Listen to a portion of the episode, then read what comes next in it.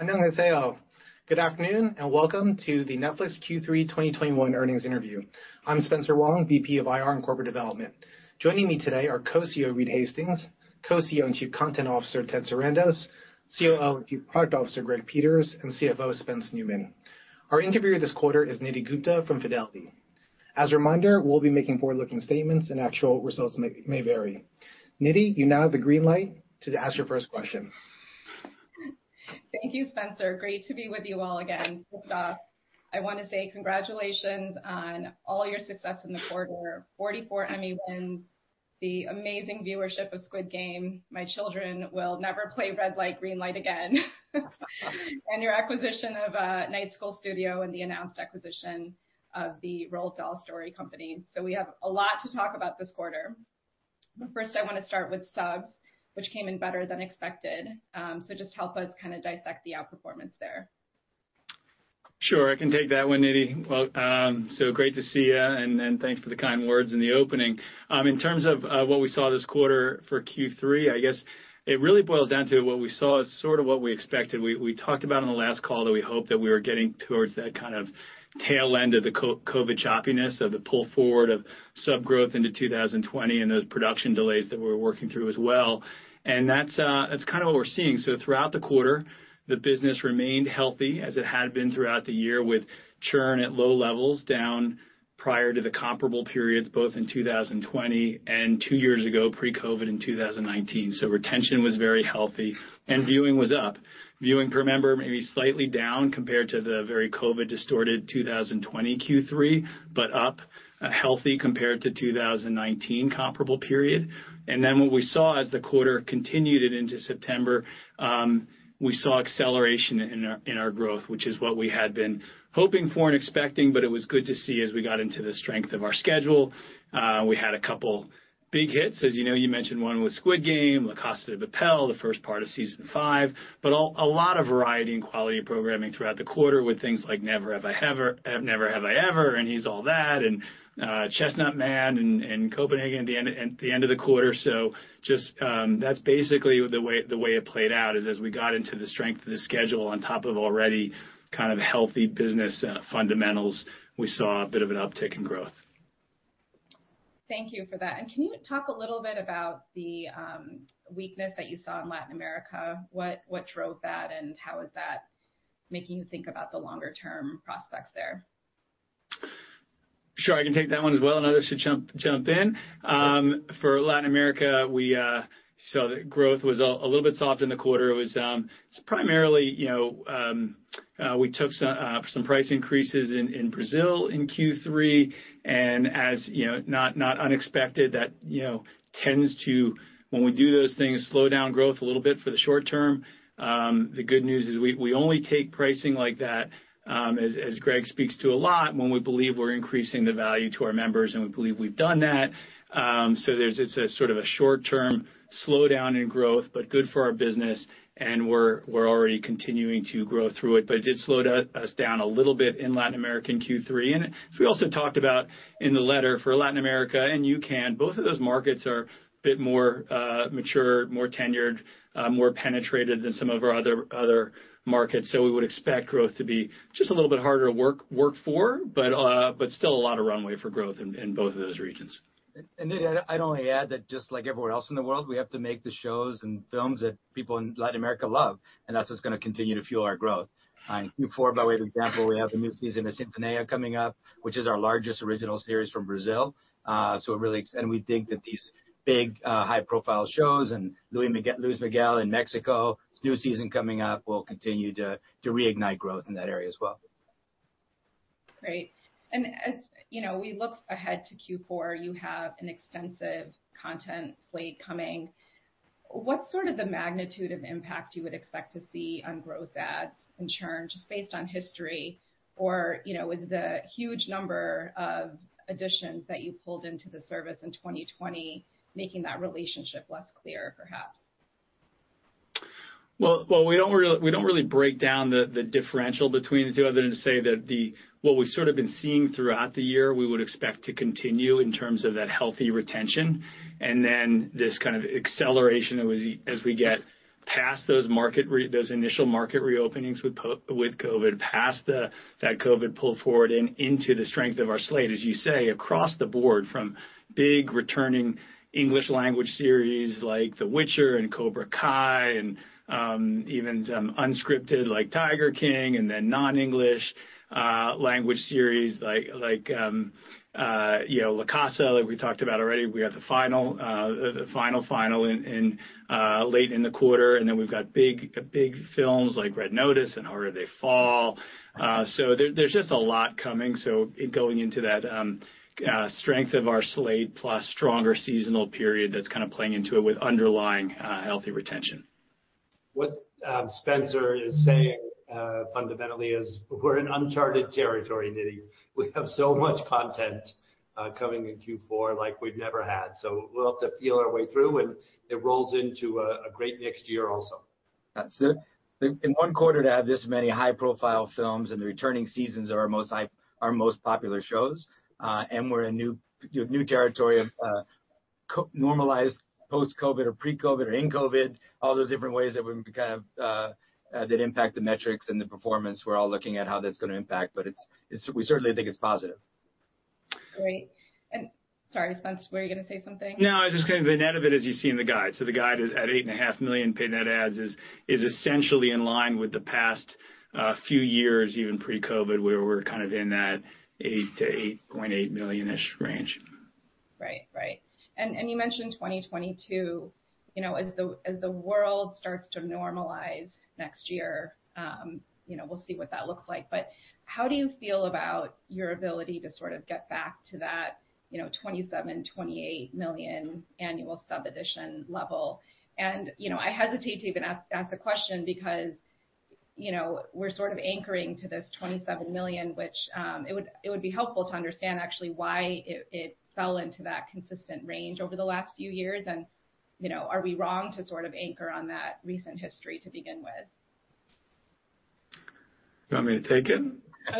I can take it, um, you know, The big picture is no one's really sure, Nidhi. Um, you know, you can't come off the craziness of COVID um, and be confident of the next two years. So we're going to push really hard. If we think about the big picture, we're at 200 and something million. That's pretty small compared to pay TV households ex-China. So just matching to pay TV households, plenty of room for growth.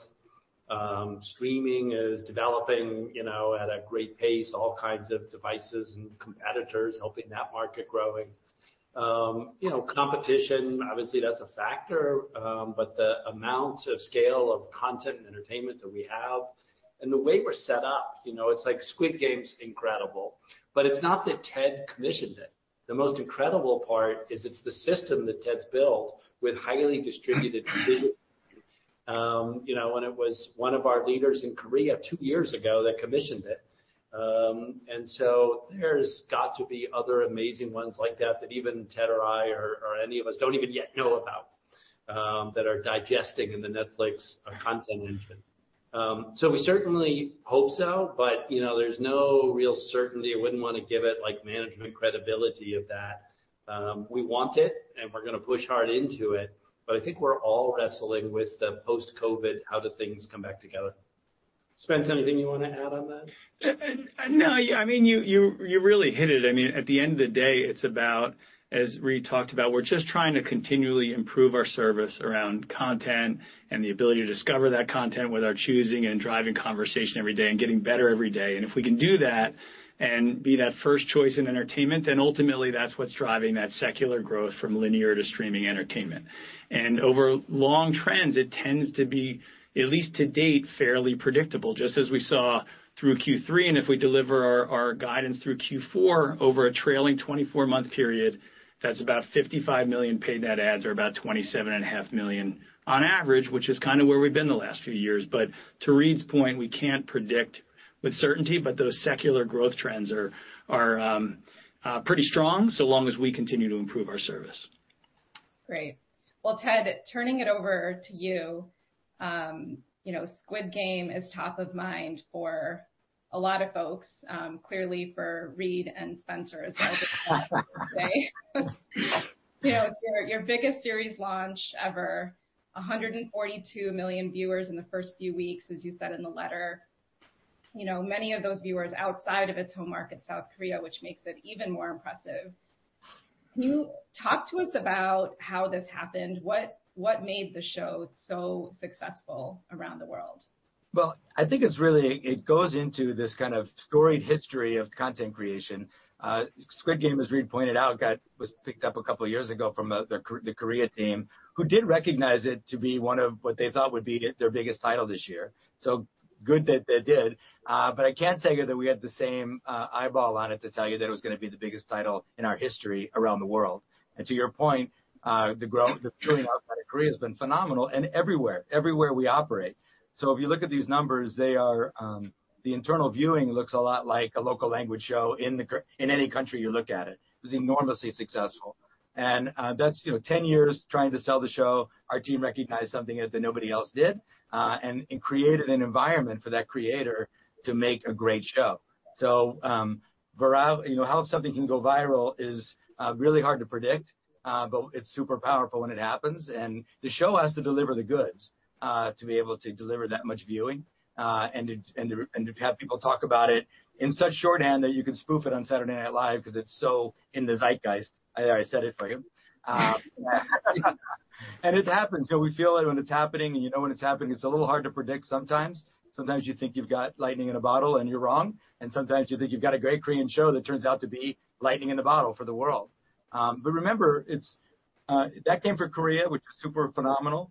Uh, but we've had successes not on that scale, but like that um, with La Casa de Papel from Spain, with Lupin from France, uh, with uh, the, the film Blood Red Sky from Germany, uh, from Sex Education in the UK, where where the stories of the world can increasingly come from anywhere in the world.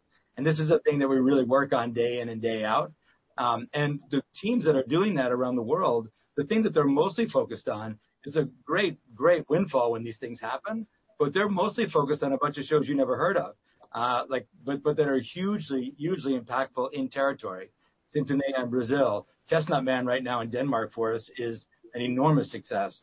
Uh, coming up in the quarter, uh, a spin-off version of Call My Agent from India, uh, the Italian film The Hand of God, uh, new season of Luis Miguel. So these are all shows that are meant to be hugely um, uh, impactful and loved in territory. And if they really catch on, they travel a lot. Uh, but they're really focused on making a difference. And around the world, non-English content viewing has grown three times since we started in 2008 making content. So I started thinking about the impact of that and the impact of that growth and the idea that we can put new storytellers into the world from everywhere in the world and they will shape the way TV and film is made in the future. Yeah, no, I mean, I, my guess would be you're reaching close to a billion TV fans globally um, with your content. And that can obviously generate a lot of virality for a great piece of content. As you said, the, the content has to deliver. What does a success like Squid Game and you know all of the other international um, hits that you've talked about?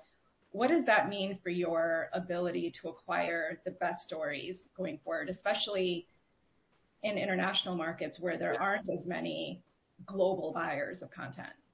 Yeah, look, the best content has always been competitive. And ever since we got into this, we've been navigating these waters of really competitive spaces to find the content. The one thing we can promise international creators is the um, possibility uh, of having a Squid Game experience, uh, where the star of your show in Korea can go from 400,000 social media followers to 15 million in five days. It's that kind of thing that happens on this, you know, uh, that can happen on Netflix because we have this really engaged fan base, and we have this UI that recognizes and helps them figure out how to find the show they're going to love, even if they never watched a show from Korea. I think it's a, an amazing uh, proof point of the content, but it's also an amazing proof point of the delivery system that helps people find content. Right. I mean, you're you're nine years into your original content strategy, Ted. Um, you know, you've had a steady stream of hit shows. You're, you know, you have a high share of the top IMDb shows at any given time. You seem to have at least one show a year that everyone is talking about. Um, can can you talk about why we haven't seen sort of that consistency of success in original films yet? Is there anything inherently different about getting a hit film versus a hit show? And if there are, how can you sort of address those differences over time?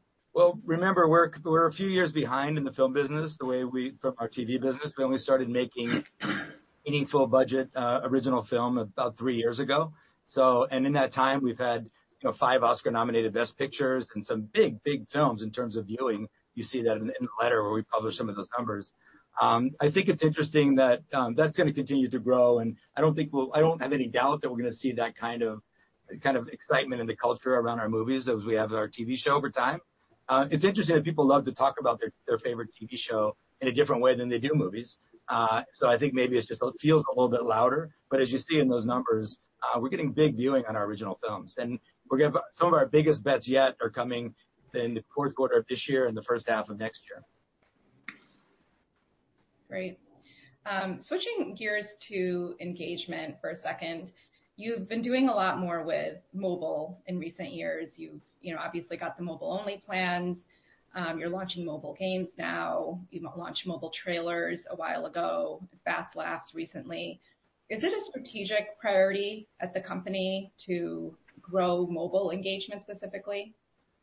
Well, I think the strategic priority, Nidhi, is to sort of meet our members where they're at. And uh, the vast majority of our members engage with us on a mobile device. And so we want to make sure that, you know, when they're at that moment, and then sometimes that's, you know, uh, when they're out and about, uh, that they have the opportunity to get a great Netflix experience with their mobile phone. And that could be, to your point, it could be trailers, it could be fast laughs, something that's shorter, or it could be actually just getting the next 10 minutes of Squid Game because they were watching it, you know, in their home when they left and they had to go out, and then we get to have an uninterrupted experience there. So we definitely want to target um, those devices and, and do the sort of best we can in terms of giving our members great experiences on those devices as well.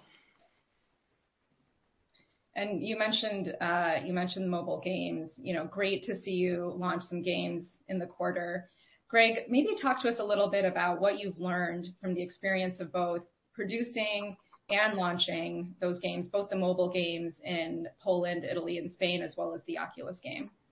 Yeah, I would say it's um, we're incredibly early in this process, and mostly what we've done um, to date is about essentially making sure that all of our systems are working uh, as we expect. So it's really about proving to ourselves that we can do the delivery in the way that we want, and we're building all the systems around it. The same things that's made um, our service very powerful for recommending movies and TV shows. What Ted mentioned, you know, sort of connecting great content creators into this audience. That's the capability that we need to build on the game side as well now. We're really just sort of checking off the first bits of that process, and that's going well. We've got a positive trajectory, but I think what you're, you know, trying to get to, which is all the sort of much more, you know, exciting questions that come behind that, which means like, what's the business value? How do we think about engagement? What are specific genre or title performance?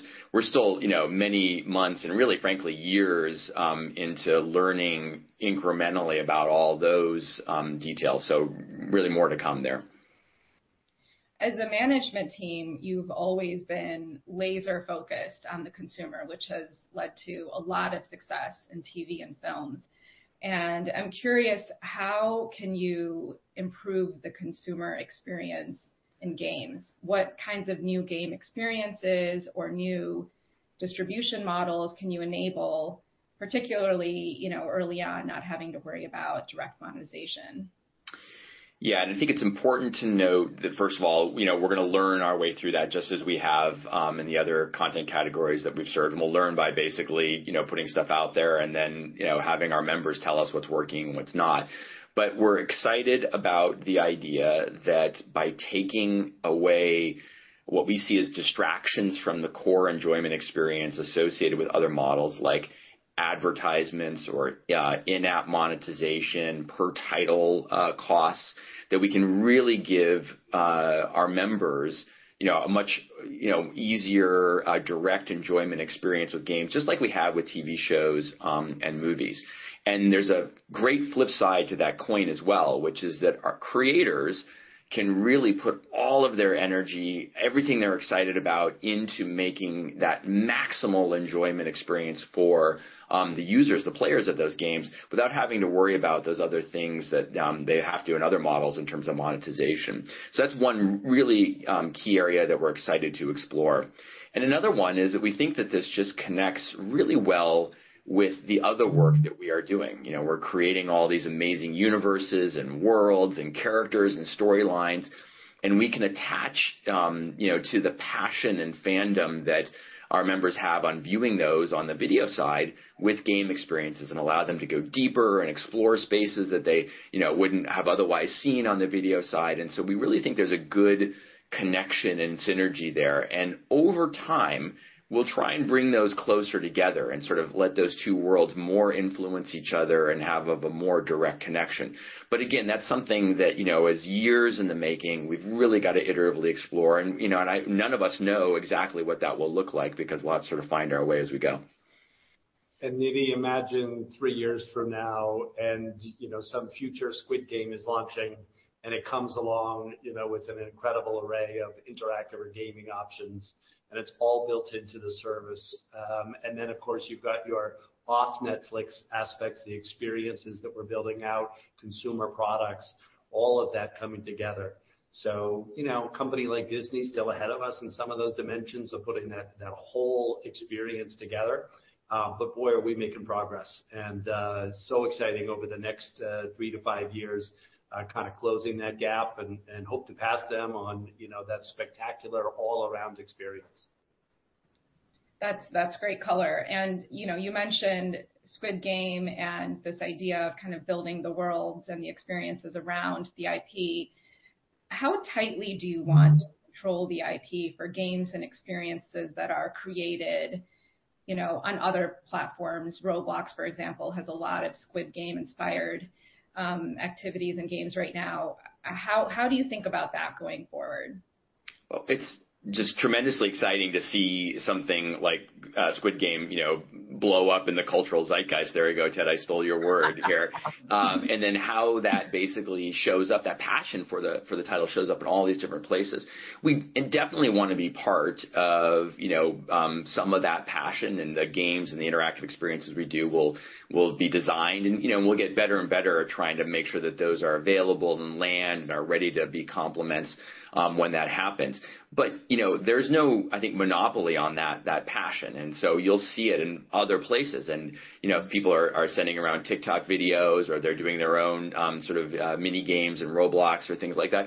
I think that's great, and I think that uh, we should celebrate that that fandom and that excitement as well. Yeah, that makes sense. What do you think will be the hardest part about creating great games? What are sort of the skills and assets you feel like you already have versus what you need to attain? And maybe, you know, you can sort of comment on, on Night School Studio in the context of that. You know, why was that the perfect acquisition for you when you sort of surveyed the landscape? Yeah, well, it's it's a whole different muscle, right? And and creating games is this uh, alchemy of a whole variety of stuff where you have engineering, you have the design and the story, and then you have sort of a data element, especially in games that are sort of living and, and, and you know, evolve as players interact with it. So we've never done that before, and so the hard part is going to be putting that all together and really, you know, learning how to be successful at that.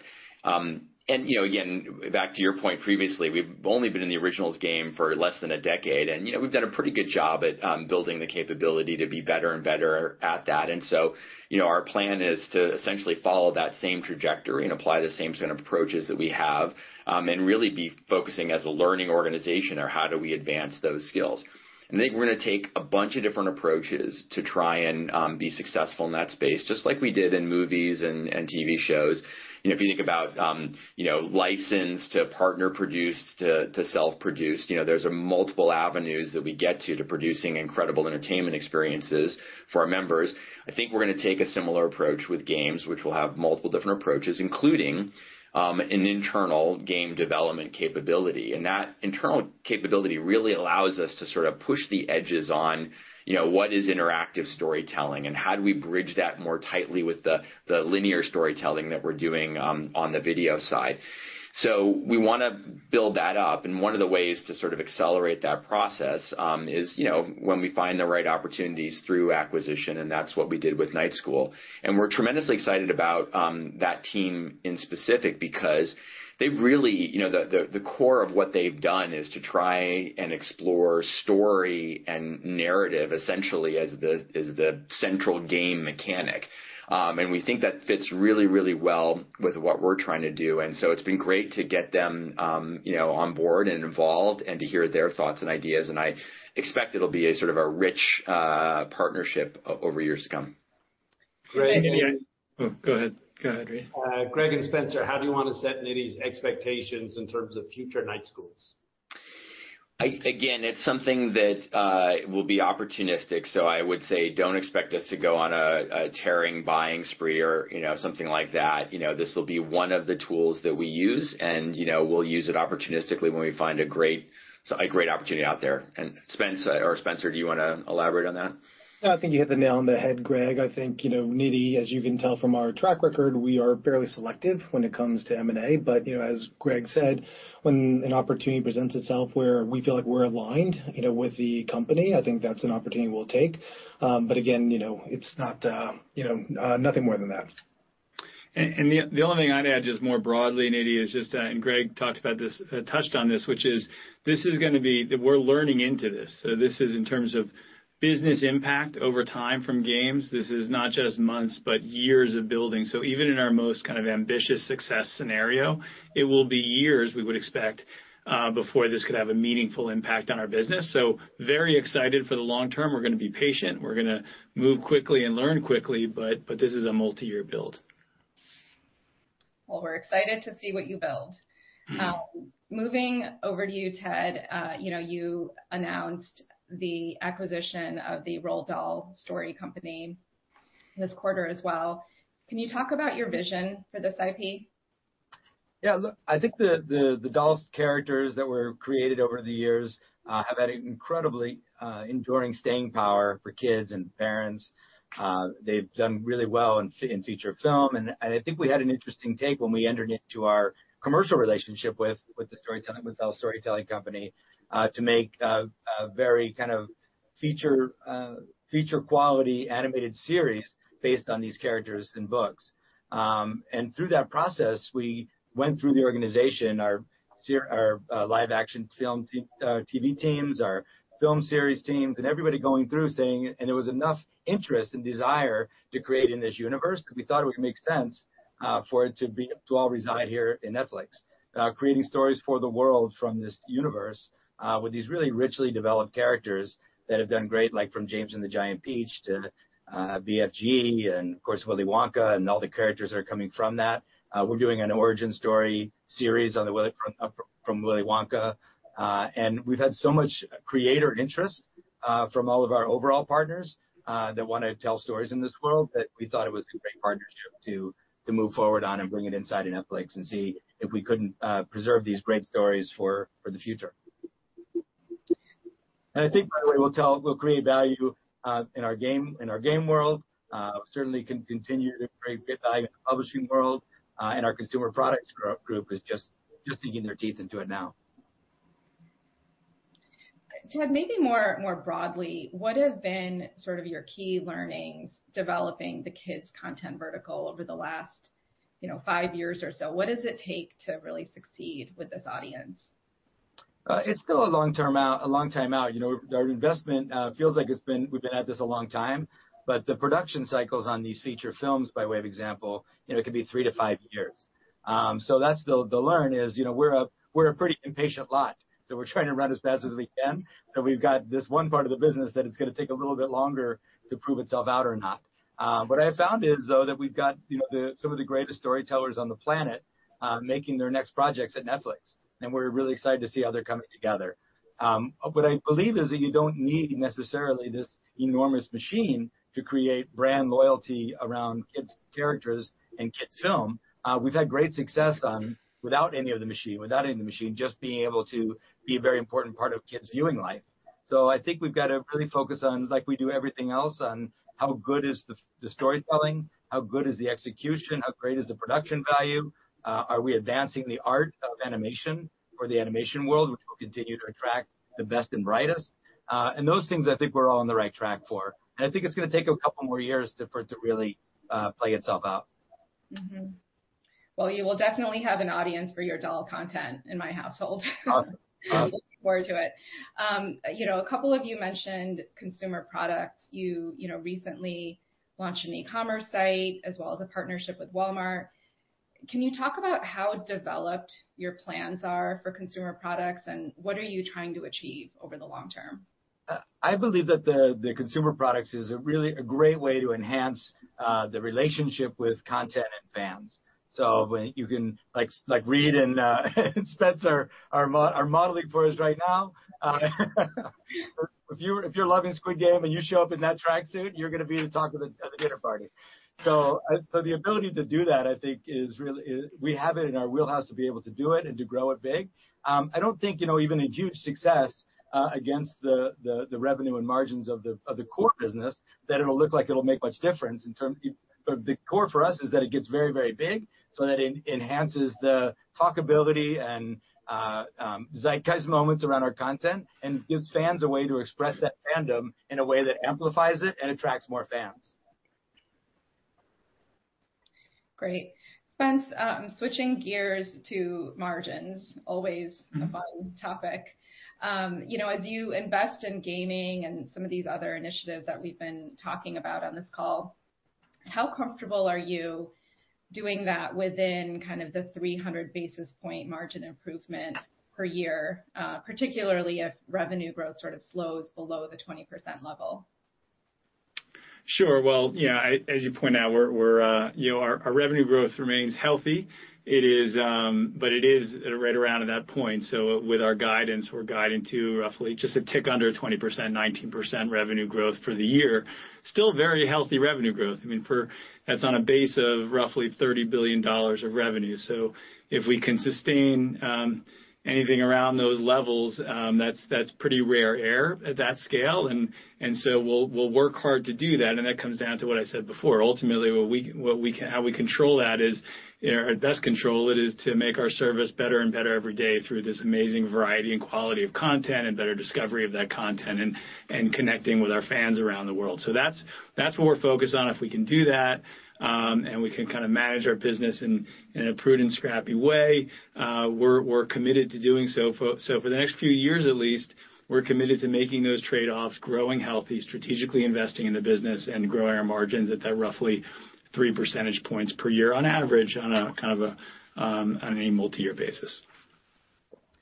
And and longer term, you know, when you think about what it takes to fulfill the content needs of everyone you want to reach every day of the week, do you look at your current you know, kind of $17 billion of cash spend and say, well, it's easy to imagine that being you know, 2x or 3x that level to achieve what we want to achieve? You know, I I remember Spencer used to throw out an estimate that there's something like $100 billion being spent globally per year to produce content, and I'm sure that number is is higher now. Is that sort of the context you think about, and do you feel like you're still relatively early or fairly far along? I can jump in on this. You know I'll take it, Spence, but go ahead.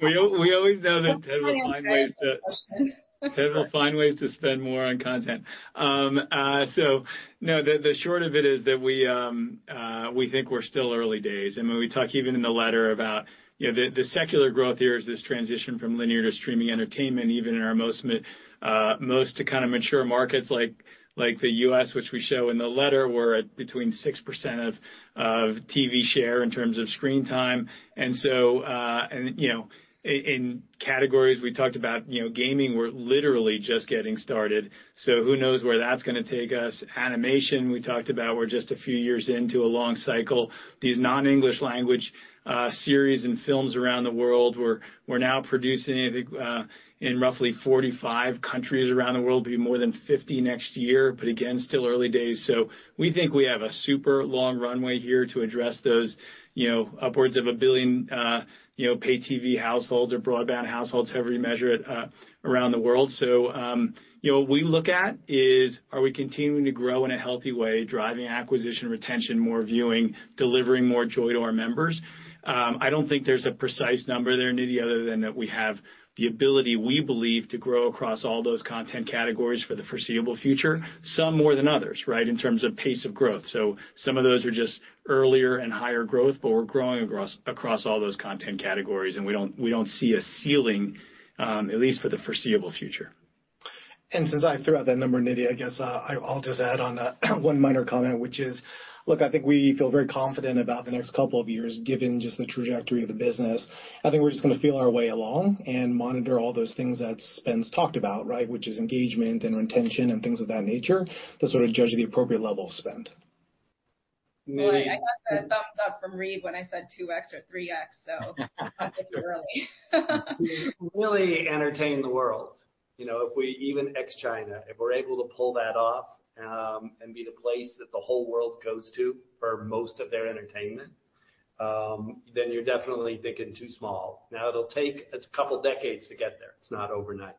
But you know, in the long term, we got to be able to monetize it, so we got to be able to have the revenue growth and margins. But it would be incredibly satisfying if we could build up Um, to much bigger content budgets that we have usefully deployed for our members' love, again, across all those categories.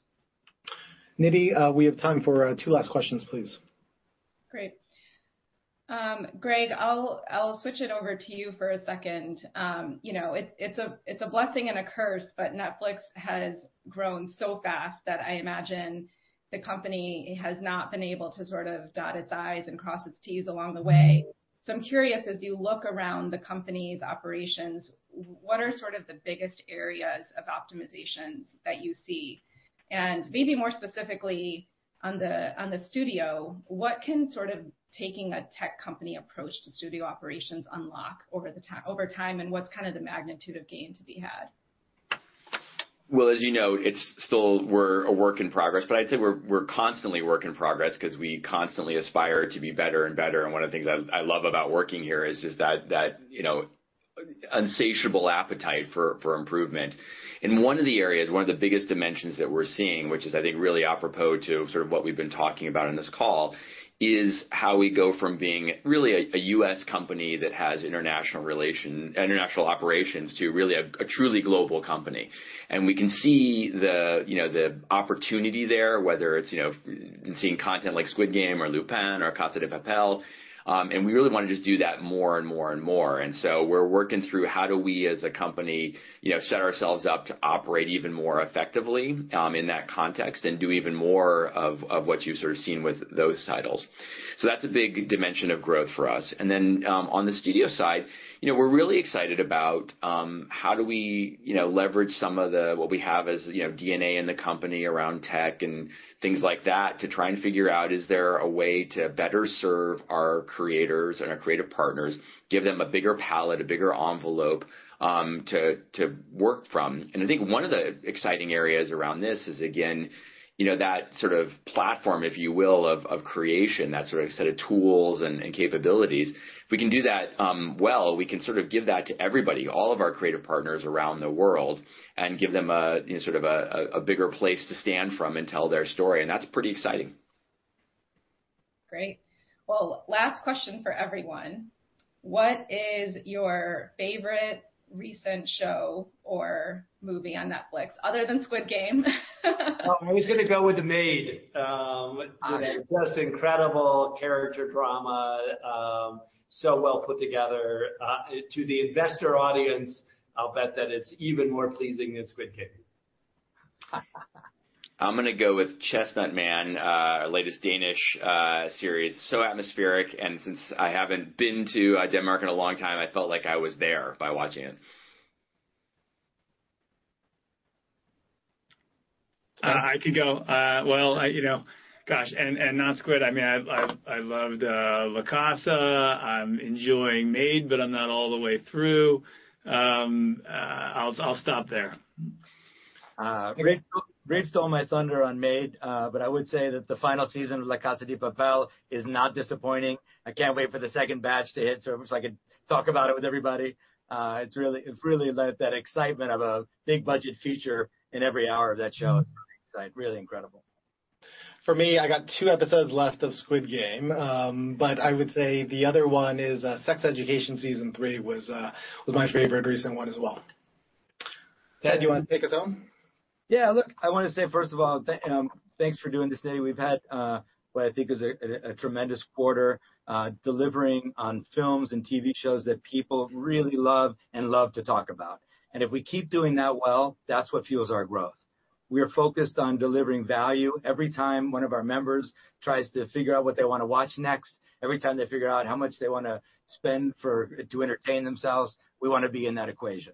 And we do that, I think, if we focus on that the way we have for films, the way we have for series, and the way we will for games, that we're going to be um, delivering hours and hours and hours of entertainment and hours and hours of, joy for our members. And we're midway through October, and in Q4 still to come, we have our biggest film bets we've ever made, star-studded, crowd-pleasing movies like Red Notice and Harder They Fall and Don't Look Up, uh, returning seasons of our most popular shows like The Witcher, uh, La Casa de Papel, You, Emily in Paris, Cobra Kai, and it's that's just in Q4.